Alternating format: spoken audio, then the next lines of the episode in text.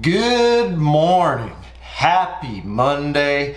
I have Neuro Coffee in hand and. Matt! Oh, come Yeah. on, Bill. Give us one chance. One shot, Mike. One shot. Get, get out of there!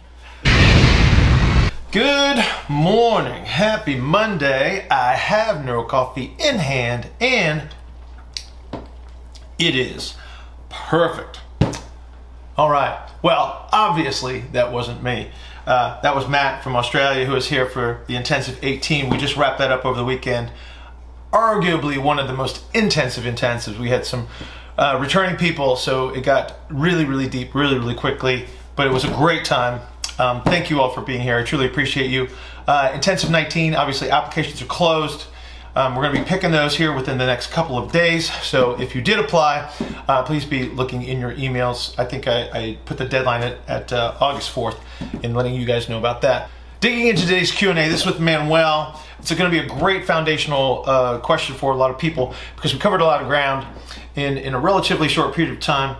Um, basically talking about the shape change that takes place in the pelvis during the squat and the directionality of the, the internal and external rotations. And so if you're having trouble with understanding how we actually change shape um, as you're passing through the squat, this is going to be a great call for you. Uh, apologies for not getting the podcast up over the weekend. Um, it was a it was a really long, hard, uh, intensive. It was, but in a, such a good way. Um, but energy was low, so we'll probably get that up a little bit later uh, today for for all of you there.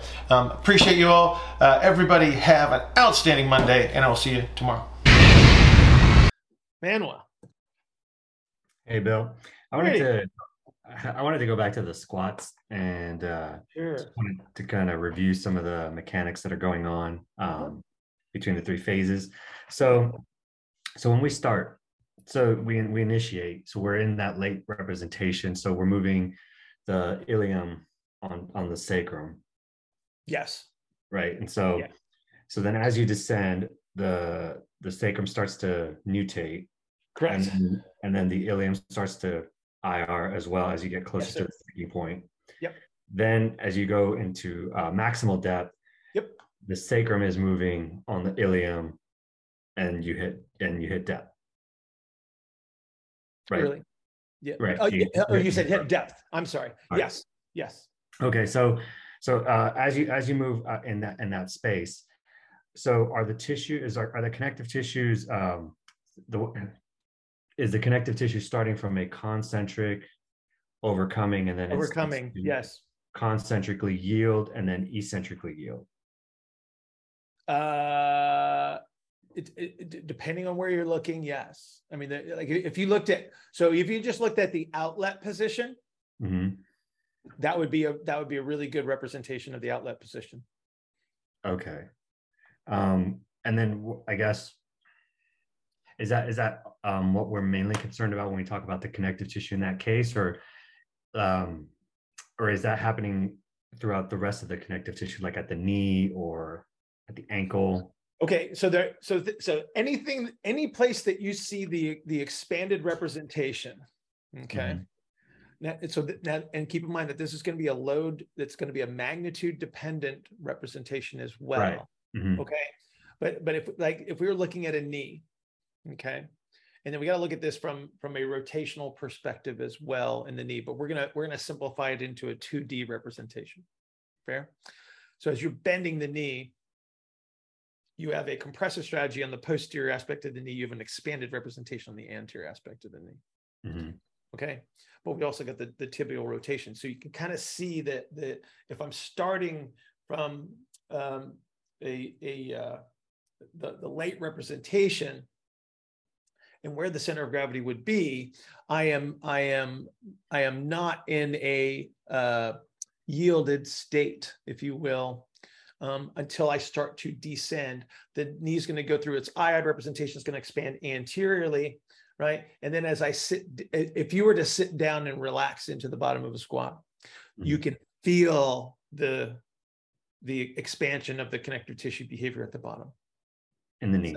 Like yeah, like Yeah. like if, if, yes, if you- yeah, and and and honestly, it's like like if some of the, the ways that some of your lifters would would sort of bottom out in that position, the the contact at the at the knee is radically different um, when it, especially when it's passively um, expanded Mhm.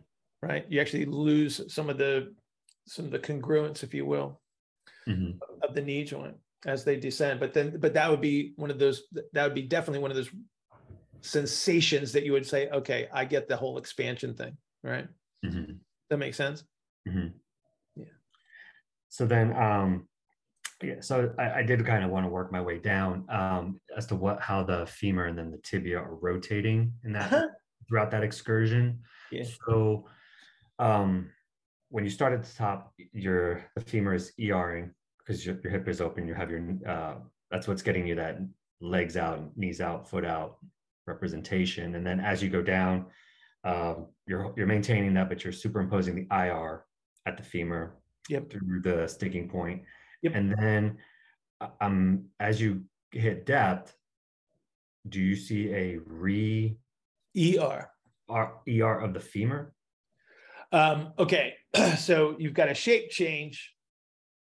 And again, keep in mind this is all relative to magnitude. Because because the, the the magnitude of load is going to take away the ER, right? Yeah. Um, yeah, you're going to get a re ER of the and again there's there's relative motions that are taking place but but if you look at it from the perspective of a re ER so so think about the counter-nutated representation of the sacrum Mhm. okay that's an expanded an expanded sacrum.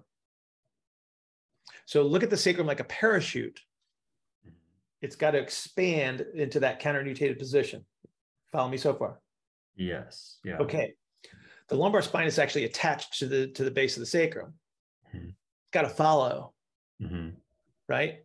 Okay. So that's going so the lumbar spine in the in the deepest of deep squats would have to follow the sacrum. So if the sacrum is moving towards a counter-nutated representation expanded er representation the spine's going to follow. Mhm. okay? And so that would mean that the the iterative representations are going to follow that too which means that i will have a an, a i will re er at the bottom. Okay? Think about this for a sec. Mhm. take the heaviest weight you've ever squatted. Okay? Um did you have the was that your deepest squat ever No, but uh, uh, no, no, it wasn't. Okay. And the reason being is because if you went into your deepest squat ever with with a PR load, you're never getting out of it No. because you would dampen so much at the bottom because the connective tissue behaviors would would be yielded.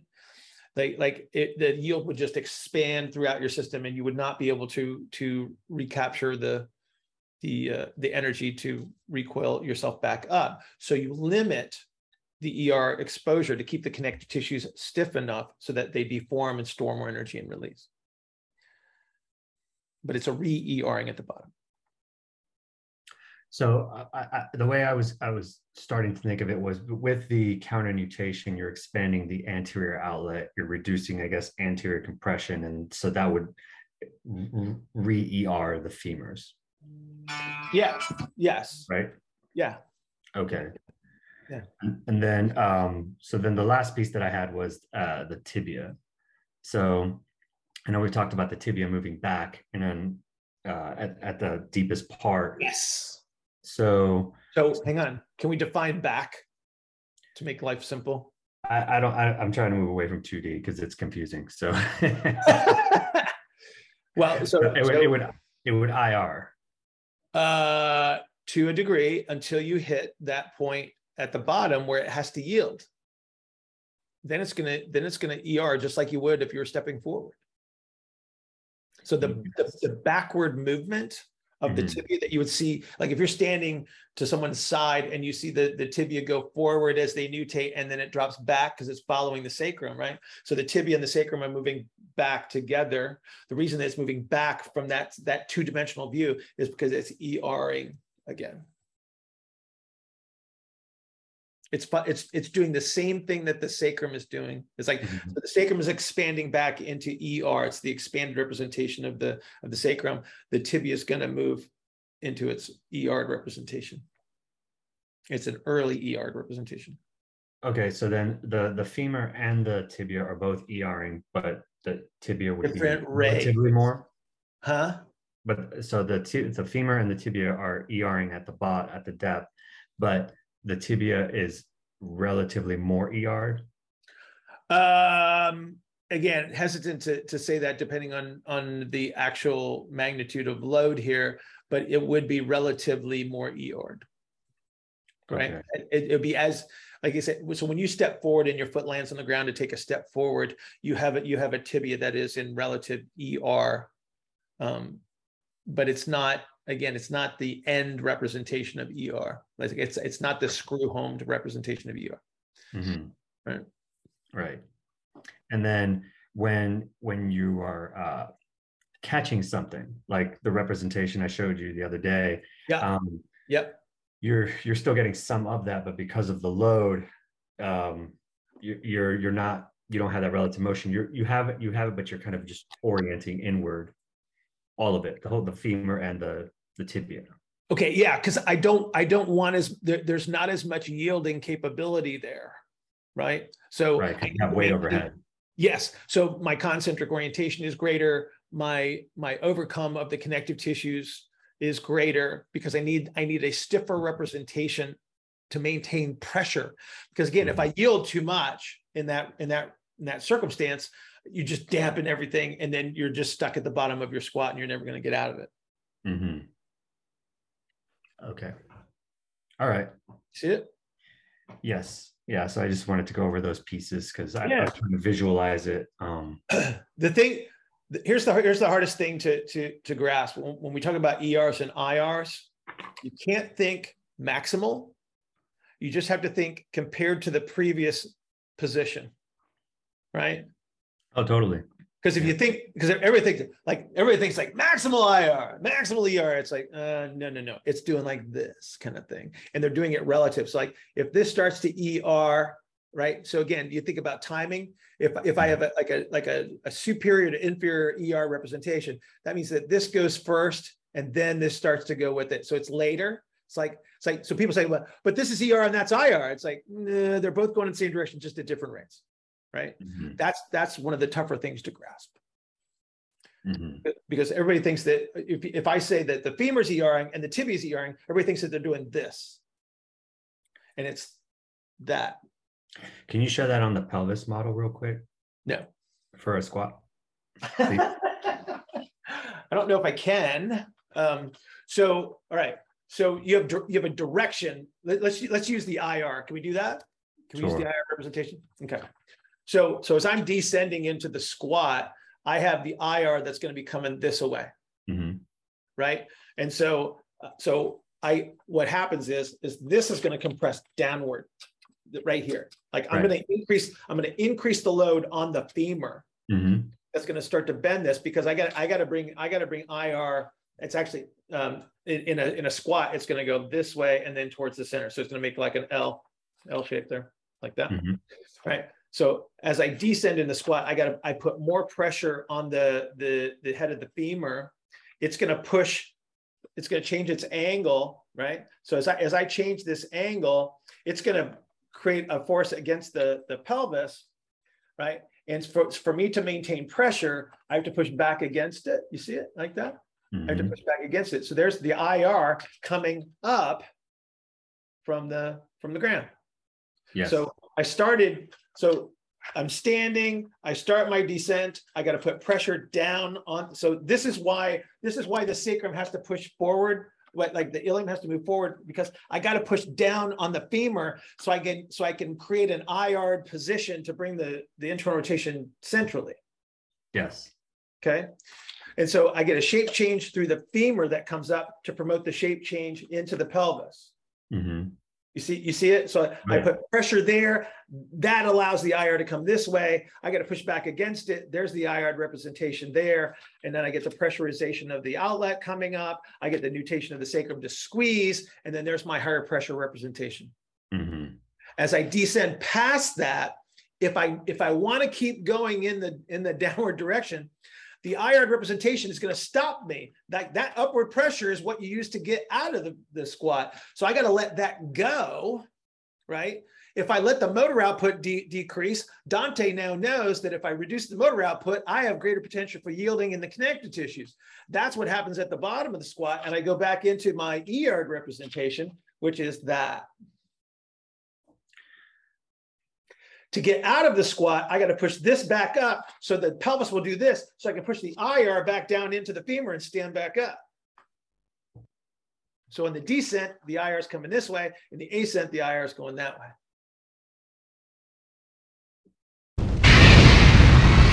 Good morning. Happy Tuesday. I have Neuro Coffee in hand and it is perfect. All right.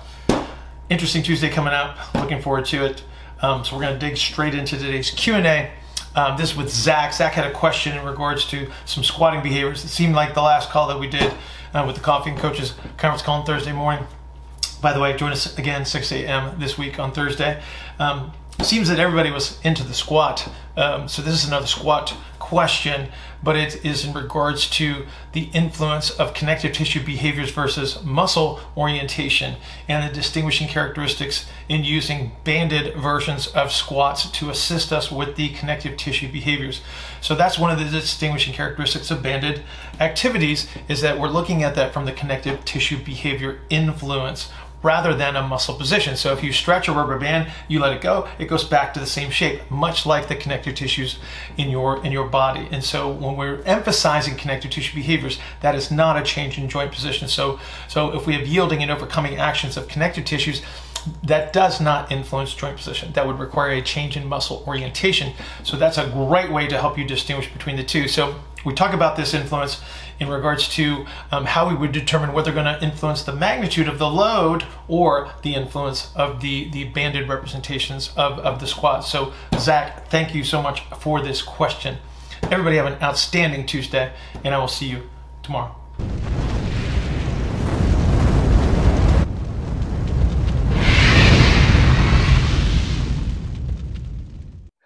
Um, so I wanted to stick with squats also. Oh my gosh, this is like the squatting episode. Squat. It's the squat call. Um, band assistance. Um, so like I feel like I have a lot of athletes that could potentially like benefit from this. Um, I just don't really like understand it fully to feel like comfortable implementing.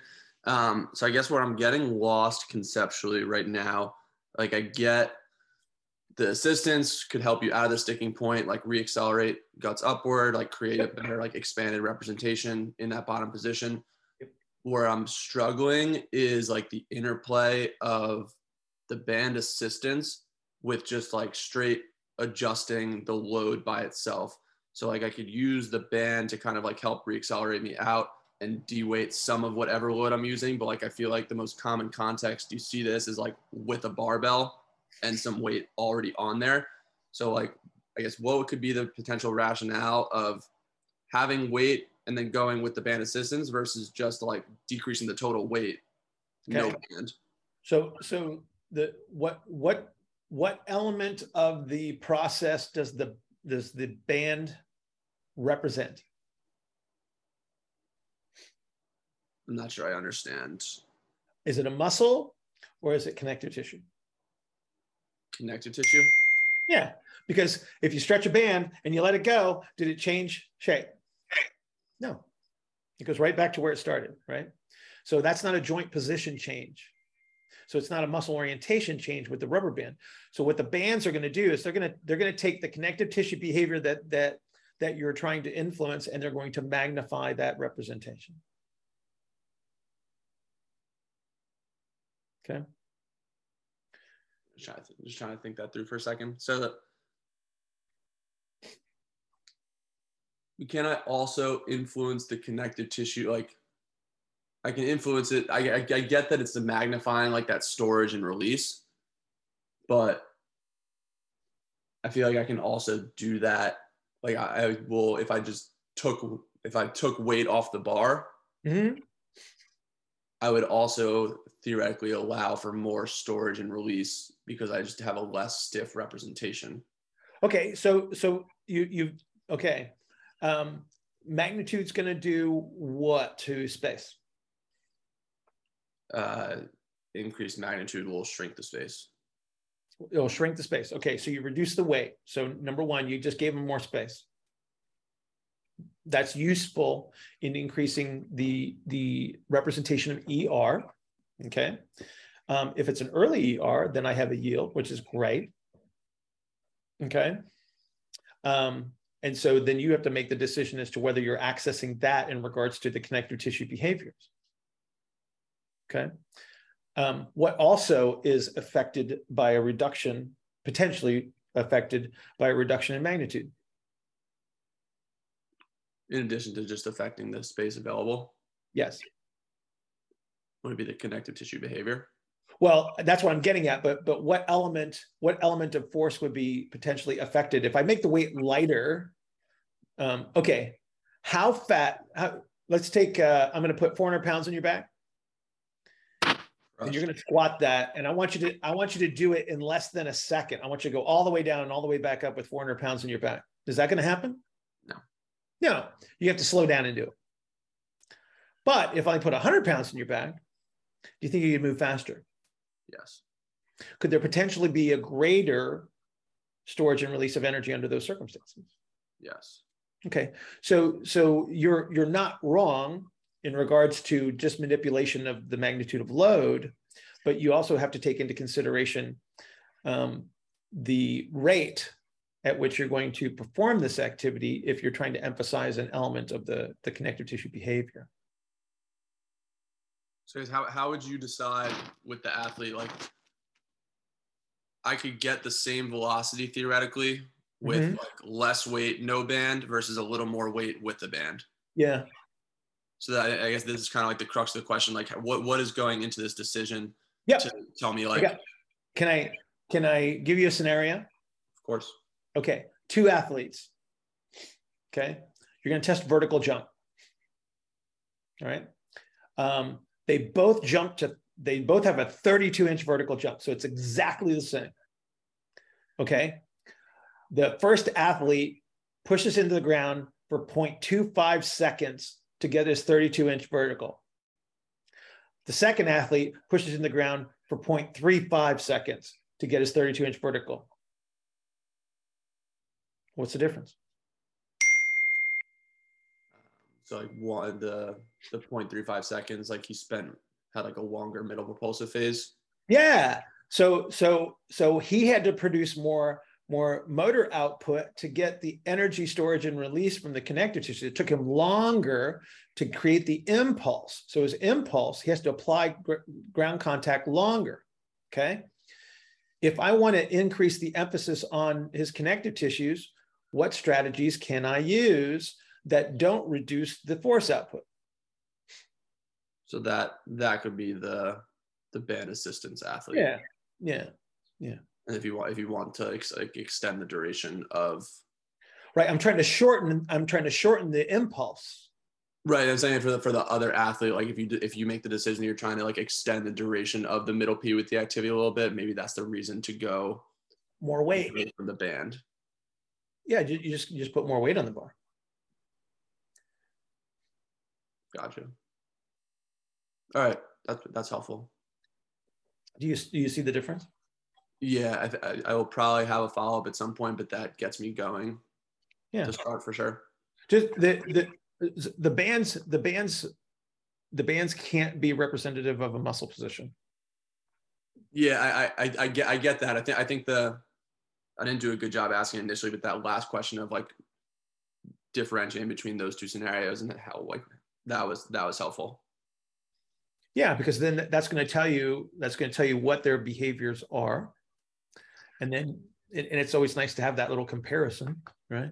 So you, but again, you're always comparing someone with themselves. So hopefully you can you can take that example and apply it to an individual, right? And and a lot of times you unfortunately don't have a profile of people before they get hurt. Gotcha. So just quick follow up on that. So like that was an example decision making. Like if you have numbers in the context of a vertical jump, that Yep. might guide one of those two scenarios. Yep. Um, from like a visual representation, like if you're just watching someone squat. Yep. Um, what what might we see that would say, hey, like let's lighten the weight versus hey, let's put a band on this? Um, you ever see somebody squat down and they look really, really good, and then you tell them to push into the ground and their butt shifts back and then they go up? Mhm. There you go. Would, wouldn't wouldn't that benefit from both of those though, of either using the band or taking the weight off? Maybe.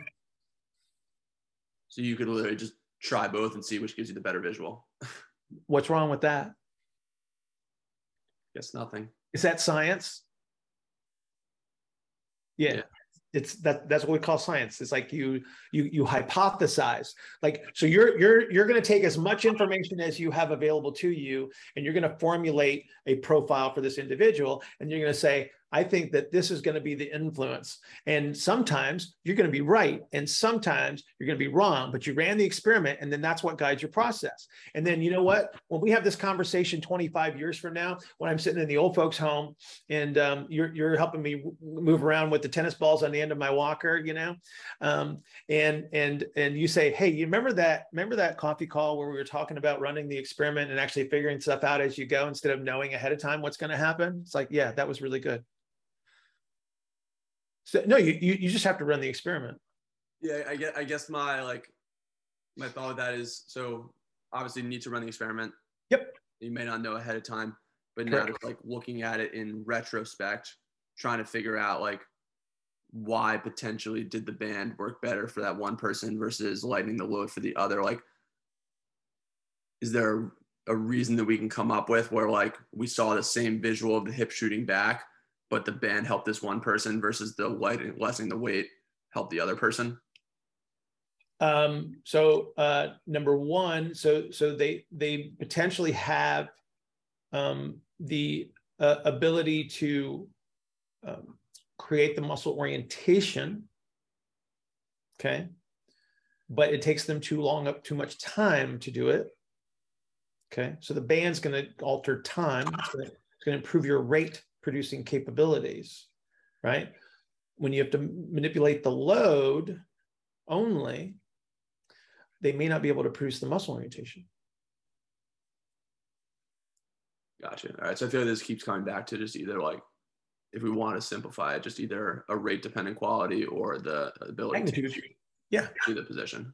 That's what I was trying. That's what I was trying to show you with the with the vertical Yeah. jumping. It's like you got one person that's very connective tissue biased. You got another person that that can still produce the impulse, but he needs a longer period of time to produce the impulse, which means that he's got to he's got to be re- like really ramp up the motor output to create the connective tissue behavior that allows them to do what they need to do. But it, that takes a longer period of time. Gotcha. right? The other person has it, and then they can they can store and release energy very quickly. Gotcha. Okay. Just took took me an extra an extra question to get there. All right. Good morning. Happy Wednesday. I have Neuro Coffee in hand and it is perfect. All right. Today is Wednesday. That means that tomorrow's Thursday. Tomorrow, 6 a.m., coffee and coaches conference call as usual. A great way to start your day with a little bit of Q&A, great people, learn something to start off your uh, Thursday morning. Please join us again, 6 a.m. There is no charge for that other than showing up and maybe having a cup of coffee. All right, digging into today's Q&A is a little something different. So I had a conversation with uh, Pat Davidson. Uh, he started a podcast, and so I'm on there, and Pat was kind enough to send me a little bit of our conversation. This section is on models, and, and we started talking about models a few years ago. Pat and I spoke at the Reckoning at, at Mike Ranfone's place up in Hampton, Connecticut. Um, must see place if you're in the in the neighborhood. Um, Mike's awesome. Um, he's got a great place to train, by the way. But anyway, Pat and I spoke at the Reckoning. And one of the concepts that I brought up was, was this concept of, of modeling because we're dealing with complex situations where we are always making decisions based on incomplete information, which is why we have to have an effective model. The more effective your model, the better your interventions, the better your interactions. And so this is a segment where we sort of expand upon the, the whys and the wherefores and, and the hows of such things and the usefulness of models. So I have to thank you, Pat, uh, for the conversation. First of all, always great to talk to you. And then thank you for letting me use this on social media. I think a lot of people will find it useful. Everybody have an outstanding Wednesday. I will see you tomorrow, 6 a.m., Coffee and Coaches Conference Call. So, you know, one of the things I when when you did speak at the reckoning, one mm-hmm. of the things that you said that I think stuck with a number of people was uh, write out your model. No, mm-hmm. seriously, write out your model. Yes. And yeah. um, I took it very seriously, and I started really the next week, and that led me to creating pretty much everything that I do professionally now. You right. know, it, it, led to me. I read, I wrote, I wrote it out. I wrote it into a book eventually. It mm-hmm. took, you know, three years later, but it turned into that. It turned into a seminar series that I teach, and um, and it was a hell of a process. And the yeah. other, the other thing, you know, and it's this extrinsic, no, uh, intrinsic knowledge becoming extrinsic, and then returning to valuable intrinsic is kind of how I see it. And the other thing is this this principle based approach. And and I really wanted to hear more from you, like your thoughts on when you think about creating a model or what models really represent to you. Mm-hmm. What what what is that? Um, in, in its in its simplest level, it is it is a representation that you have about about how things behave and then how you interact with that, right? And and it's the reason that we have to use something like this is because we can't understand. Yeah. Like there's there are there are too many influences. I mean, if we if we just talk, talk about let's just say that we're we're movement guys, okay? Let's just say that and everything we we are is about movement. It's like we don't understand it. like we just don't. There's just too many things. There are some principles upon which we can rely because they are they are universal principles right? Like like everything has to follow physical principles. And so the more we understand those the more we can try to understand um, how we demonstrate those principles okay? But again we have to use a, a model because of the the level of complexity it, it, at least for me. It's beyond my understanding. Like there's sure. there, there's there's going to be things that other people and other uh, they will understand other elements of this but but for me it's like it's just it's it's virtually impossible. You just think about all the possible interactions. You know you've been in the purple room and it's just like you know it's like even the color of the, the wall makes makes a difference sure. right? How much? I don't know I try to create the home field advantage. But again, you just think about all the possible influence, like like air, like air temperature, uh, color, like what their mood is, um, what they had for breakfast, like all of these things are actually factors in in in creating an end result. We just don't know how much of an interaction they are, and so we have to have a principle based um, understanding of what is possible, and then we apply that we intervene, we observe, and we say, okay, based on my understanding of the principles, here's what just happened. Here's how I can influence this. And then, and then it continues on and on and on. Everybody becomes their, their own n equals one experiment under those circumstances. And, and again, so, so the, a, a model is just a, a way that you represent the world and your understanding um, that allows you to, to uh, interact effectively. Um, we're going to be wrong right? Because yeah. we know, and you know, is this the point where I get to quote George Box? Is that is this, you have to summon him? I, I, I, think that anytime you talk about models, you got you got to quote George Box. It's like all models are wrong, some are useful, and the idea is is is is the your model has to continue to evolve. Um, in in its in its representation to allow you to be closer and closer to whatever the truth may be. And that and and the, the way you identify that is like so every time i intervene and i shift the probabilities in my favor i'm getting closer and closer to what is what is the truth or whatever reality that we can actually see. And so again the model is just a representation and some models are very very extensive and some are lesser so um, yet um, many people can be effective with with different representations but but here's what should happen pat is that is that if like if, if we got 20 people in a room everybody's got 20 worldviews everybody's got 20 perspectives. But but what we should find over time is that all of our models start to converge towards um, something and that would be representative of truth. Mm-hmm. okay and then eventually given enough time which would be beyond our lifetimes most likely is that is that we should have we should start to see this convergence um, eh, where everybody has a similar representation versus 20 totally different worldviews hmm. right and, and that that's the goal is to is to keep moving towards whatever that that truth may be Right. I, I mean, it's it's funny. I I try to um, talk about this from the perspective of like we are actually, from an evolutionary perspective, not designed to fully interact with reality.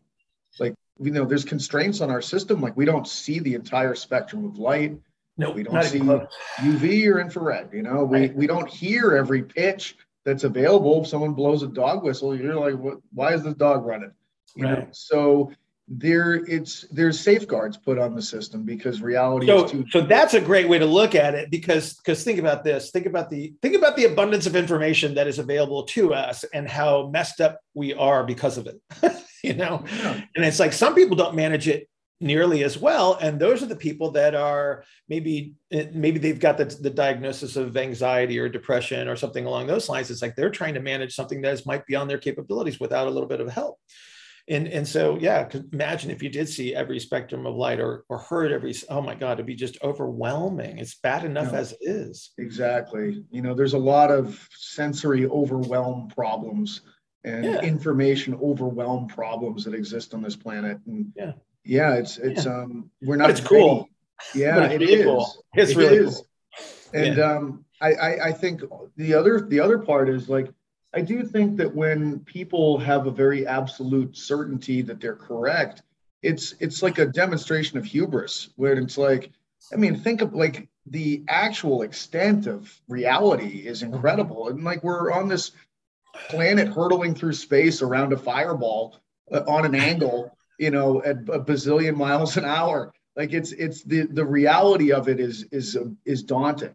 And um, so, you know, even inorganic movement, which is, I believe, a little bit more simple than animated organic movement, is very complicated from the perspective of everything that drives it. So, uh, organic movement is an incredibly overwhelming thing to think about in some ways. Absolutely. And um, I, I do find it interesting almost that the truth is arrived at as a collective vetting process. Absolutely. You Well, it is. So think about it. It's like, think of all the possibilities. Okay. If one person had to do that, it would take forever. Right. Right. So we have to take the experiments from everybody. And like I said, what, what you should see over time, and again, it, it, this will evolve and and everybody gets closer and closer. And, and you see little bits and pieces of this process because what, what you'll have is, and, and again, take a bunch of people with different worldviews and and you demonstrate something and like three of those people will go oh that looks just like xyz and then another three people say no no no it looks like this. And the reason it starts to look like other things is because we are converging towards something that is a, a more truthful or, or realistic representation. So it should be um, um, a, a, a common representation but people will always express things through the lens that they choose Yeah. right that's and that's a big big part and that's why that's why you have arguments and you know discussions Yeah. on the on the internet that turn into like turf wars and arguments and disagreements and things like that is because because they're choosing to to to have a limited perspective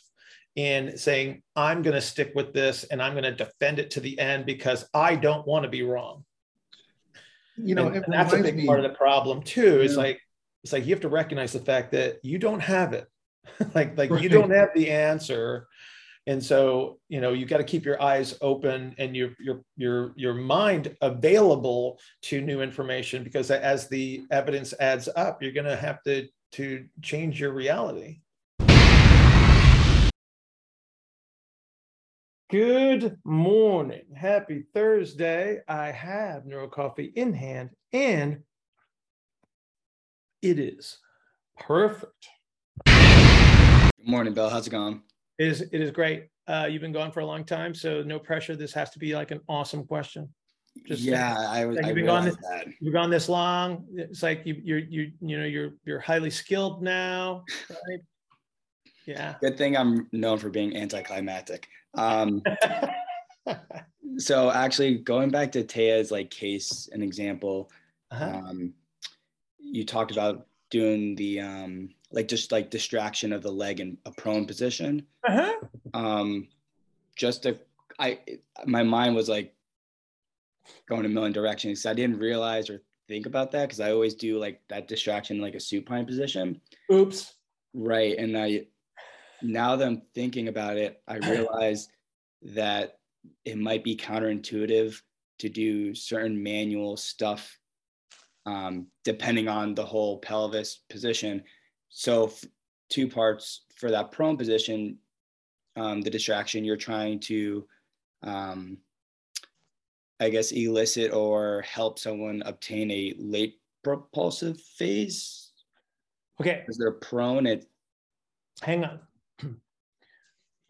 it depends on what you're chasing. Okay. So if I put somebody on their back, all right, and, and I pull on their leg, where is the movement going to take place?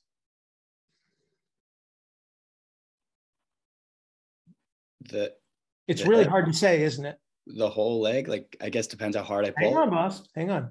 So I'm gonna so in your mind, put your put yourself on your back and then have somebody pull on your leg. Okay. What will be where will the movement be distributed? The whole right leg, Is it attached to anything? my whole body. Okay. So so if I'm trying to create a focal shape change, like a very targeted shape change, I have to put you in a position that has limited motion um, where I don't want the motion to take place if I'm trying to emphasize an element. So I was talking about the femur. Okay. Okay. I'm trying to promote, promote a shape change in the proximal femur. And I put you in a position where the load would be distributed. What's the difference between prone and supine? In, the, in regards to like the posterior elements of the of the hip and the axial skeleton. The guts fall forward and or to anterior and prone, and on supine, guts fall backwards. Awesome. Okay.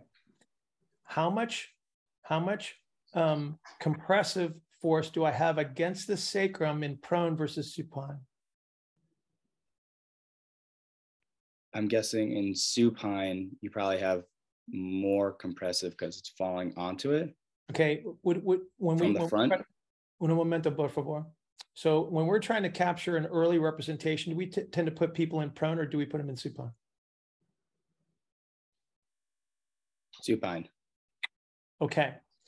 So that means that the load that's distributed through the connective tissues would be distributed. And so if I'm trying to get a focal shape change, a very specific shape change, so I'm trying to emphasize the proximal femur shape. Literally, I'm trying to emphasize the proximal femur shape. Okay. And the pelvis orientation, but that comes second. Okay. So did you hear that? Yeah, that one more time. I got noise in the background. That was, that was very that was very presidential of me. Um, so so if I'm trying to create a, a, a proximal shape change in the femur, I need to put you in a position that has less relative motion available, which would be the prone representation of ER. Because what I'm trying to do is I'm trying to change the shape of the proximal femur from an IARD representation to an EARD representation. So I put you in prone where there's less motion. Okay. Got it? That makes sense. Okay. Okay, so so yes, I'm using a late representation for a very specific purpose to limit where the shape change can take place. Okay. D- did you disarticulate the uh, hip in your cadaver in your your anatomy class? Uh, COVID, no cadavers. Okay. The way that you disarticulate a hip is you put it in a closed pack position, which is prone in ER. Okay. So if I pull on the leg and I get a closed pack position at the hip, the, the movement um, proximal to the hip is minimized. I get the I get the shape change in the femur that I want, so I can move the femur from an IARD compressive representation to an EARD representation. Then I flip you over in your back. Guess what happens? I get crazy ER back. Oh wow. I Oh wow, yeah, it's pretty cool actually. Doesn't I, I just never thought about. doesn't always work, dude. I like doesn't always work. Okay, um, just because some people are just more and more difficult. Now, double whammy. okay. I put you in prone, I traction the leg, I got you in an ER representation, right? As the femur changes shape, the muscle orientation above the, the trochanter goes from concentric to eccentric orientation. That reduces the anti-orientation. I flip you back over in your back, I get ER. Straight leg. With yeah. IR. With IR. Okay. Wow. Yeah. Yeah. So that would be why you would want to do that. So so again, it, it's it's um, you know how I talk about interference? hmm Okay. Sometimes you use interference to your advantage to create an area of emphasis. So when you're trying to untwist a hand relative to the distal radius, I got to fix everything from proximal to distal in a certain position. Then I can turn my hand against it. So this would be so I so I, I take an, an early IR representation of the extremity and I superimpose an ER distal on top of it. That's how you untwist a hand because I have to have the relative position change, right? So if I put everything in ER and I try to twist the hand into ER, sometimes you can get it, sometimes you don't. But if I if I have everything going the other way and then I twist the hand in that direction, boom, there's my big change. You see it? Yep. Intentionally understanding where the interference is to promote the effective change. Wow. Cool. Yeah. Now I have to rethink all my manual stuff. I think. Yes, you do. Yes, you do. But but but but but understand this. It's it focus on focus on on principle. It's like like understanding the relationships of where things are.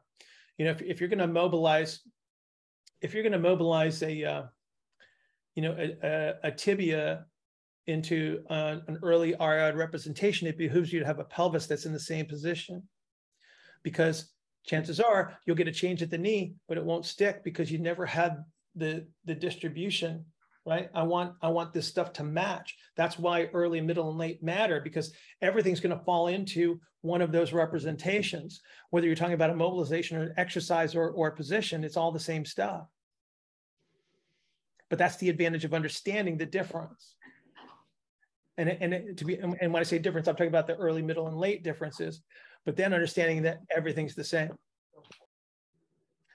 Um, mobilization can be middle early or late an exercise can be early, middle, or late.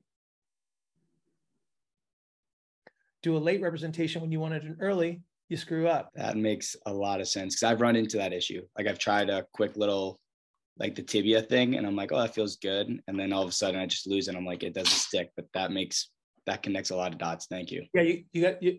Okay, back in back in school, um, like you're in ortho, and they're they're teaching to do a knee exam. Right.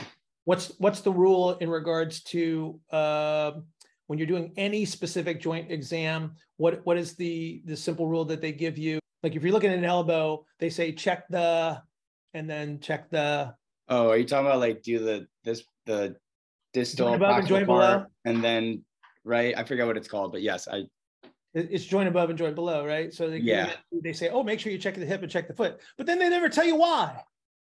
right. Right.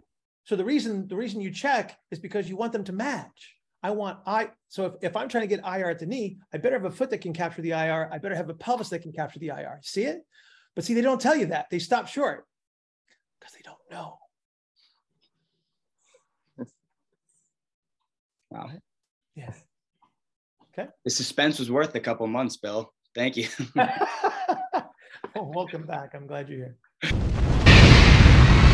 Good morning. Happy Friday. I have NeuroCoffee in hand and it is perfect. A very busy Friday coming up. We're going to dig straight into today's Q&A. Um, this is a question with Robbie. Here's the cool thing. Uh, the Coffee and Coaches Conference call is not restricted to anyone. Anybody can join us um, if they have the interest in um, a, a representation of my model or they're just interested in movement, however it may be. Robbie is a golf swing coach, which I love. Some of my some of my uh, favorite people that are applying uh, the model in context, swing coaches, and then pitching coaches. Um, always great to have them join us in the call. So Robbie's question is, how is this? How does the model represent the golf swing? And once we break that down a little bit, Robbie's already had some exposure through through my guy in Arizona, Mike Kay, who's doing great things with the model out there.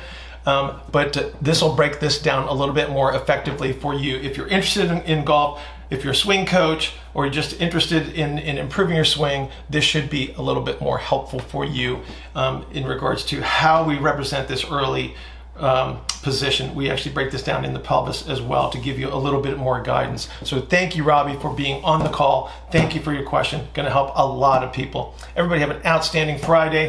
Podcast should be up on Sunday as usual, and I will see you next week. Good morning, Bill. Would I be able to do a follow-up question with that, please? Yes, you may. Hi, um, I'll have to apologize to the group. I don't have a PT background. I'm a golf coach, and I just found you through uh, Dr. Mike Kay, and you recommended that. Never heard of it. um, so I think for me, I, I'm just at the at this point trying to get really a, a bit more familiar with the terminology, kind of the paradigm of, of kind Mhm. of how you look at movement. So Yeah. when you say early, middle, late, can Yep. we can we associate that to um, ER, IR, ER? Um, that would be another representation of that, but but the but you have to understand the differences between the the external rotations.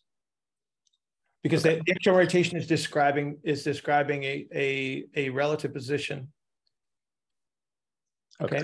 there's a difference. There's a difference in the connective tissue behavior between an early ER and a late ER. That would be, the, in fact, that's that would be the significant difference between the two. I see. Okay, right, so, awesome. so let me let me talk golf. Okay. Please, that'd be great.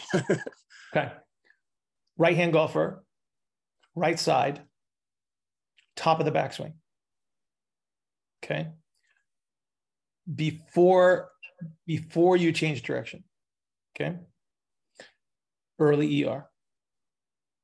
Okay. There has to be a stop at the top of the golf swing to change direction, correct? Correct. And when Awesome. you say a stop, is that is that concentric orientation, like essentially muscle tension, or where you? So, so there's a twist at the top where motion stops, where, where the relative motion of the of the body stops, but the body continues to twist. yes, got it. Okay, that is a compression. Okay, that is a that is a middle middle propulsive rep- representation because in middle everything gets compressed and and and movement stops. Okay, Okay, and then you change direction, and then the club starts going downhill, right downswing. Yes, that is a late EARD representation. So when you look at the follow through on the right side, great representation of plate. awesome, You get very it? helpful. Thank you. Yeah. So same thing happens uh, when you take a step forward, right?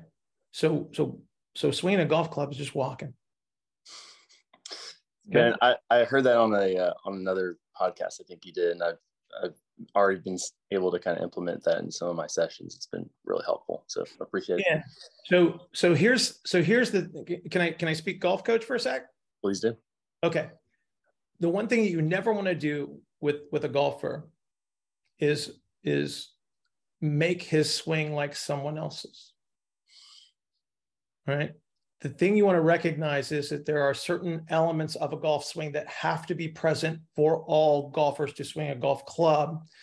How they get so it's the spaces in between that makes them an individual, and then there's those elements that have to be there. So I need an early representation, I need a middle representation, and I need a late representation. Okay. Their physical structure is going to determine how they do that. So you take a tall, slender golfer and you take a short, stocky golfer, they both have early, middles, and lates, but they're better at certain aspects of that. And so their golf swing cannot look the same. Totally. Like your why sure you is going to figured that be out. I'm sure you figured that out, but we're here to help the whole world. Way to go. no, I just it's just one of those things like like whoever's got the hot, you know, the the hot clubs in the in the PGA is everybody tries to swing a golf club like them, and then they end up with Yep. like you know herniated discs and stuff like that, trying to trying to swing a golf club like somebody else. Absolutely. Yeah. Cool with that? Absolutely. Thanks so much. Did you have another question, Robbie? I did. Okay, my bad. No worries. You're good. Um, so I think you said in an earlier video when we're talking about the pelvis, and this whole like shape change stuff is super new to me, but like because before I used to just want to like try to get their pelvis as a unit to like rotate in the backswing and Yeah. that didn't work out well. So it's, it's been it's been much it's been much more successful, sort of encouraging the shape change. But you said that the left side of the pelvis moves more forwards than the right side moves back. Is that correct? For for what? Where, where are right-handed right-handed golfer backswing, left Right-handed golfer. pelvis. Okay. Okay. Yeah. So a right-handed golfer, right-handed golfer backswing. If we're looking at the left side of the pelvis, that's gonna that's gonna it's gotta it's gotta push. If I say sacrum, we okay with that? You know, Yes. You sound like you've got some anatomical understanding, and then if you've been hanging out with Kay, I don't think you could probably ignore that. Getting getting there. Yeah. Yeah. So uh. So- yes. I was hoping you'd bring this one out. Good. All right. Awesome. So left side versus right side. Okay. yes. So they're both going to be in an ER representation. This one's going to push forward against the sacrum to turn it into the right leg. This one moves back. Okay. So there's there's two there's two ER representations. So the early representation is the sacrum moving back on the ilium, and the late representation is the ilium moving forward on the sacrum. Not so so they're not the same thing. This one has connective tissue behaviors that are that are overcoming. So the connective tissues are behaving in, a, in an energy releasing or stiffer representation. These are actually creating sort of like a little parachute where it, it creates a slowdown on this side. And this is where you store the energy. And then so in the downswing, it reverses gears. And then in follow through, it's the opposite. Mm, got it. Now, does that same shape change happen in the rib cage as well? Yes, So, absolutely. Has to. Has to. so backswing, backswing, you're getting the left side sort of kind of. So take your take your left shoulder blade and push it towards the camera. Uh, that's not what I meant. So you get, it's okay. It's all right. No, that's that that would be terrible too. Um, just just just push it. Like make a you, you got the logo there on your on your shirt. Make the logo bigger. There you go. That's what I wanted you to do. See it? See it on camera? yes. There you go. That's what I wanted you to do there. This, this is this is this is a backswing. Yes, sir. Well, don't pull your right shoulder back. Just just kind of let it hang there for a second. Just there you go. Would you just have a light bulb moment? kind of and then and then and then uh Can kind I, of Robbie, can I give you a simple rule? yes You always move in the direction of expansion. Okay. So for you to make a turn to the right, the left anterior aspect of your axial skeleton has to expand, and the right posterior needs to expand at the same time. Otherwise, you don't turn. mm, okay, Okay. It's not a relative motion. It wouldn't be relative motions. Okay. There's, so there's like- a point where there's no relative motion. Okay. In the golf swing, which has to happen because you got to load the connective tissue behaviors. But, but to initiate the turn, you have to create the expansions. Otherwise, like I said, it's pure orientation. So here's how you can tell that somebody's orienting versus, versus creating the relative motion turn. If you see the knee track away from midline and they roll to the outside edge of their, of their heel, that's an orientation. Okay. Do you ever see Bobby Bobby Jones's swing back in Yes. the olden days? Okay. Lousy, lousy backswing.